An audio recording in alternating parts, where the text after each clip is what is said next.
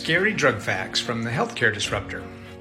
A couple of nice followers on the Facebook group Healthcare Disruptors has asked me to cover the side effects for a medication that I've already previously covered, but I covered it focusing on the medication being prescribed for seizures. This time we'll focus on this medication for mood.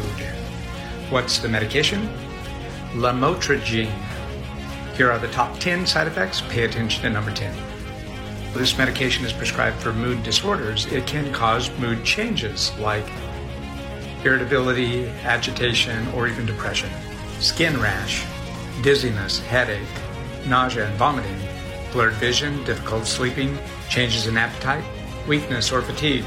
And number 10, cognitive issues, such as difficulty concentrating or memory problems. Not every patient experiences these side effects. Many tolerate it quite well. Short Cast Club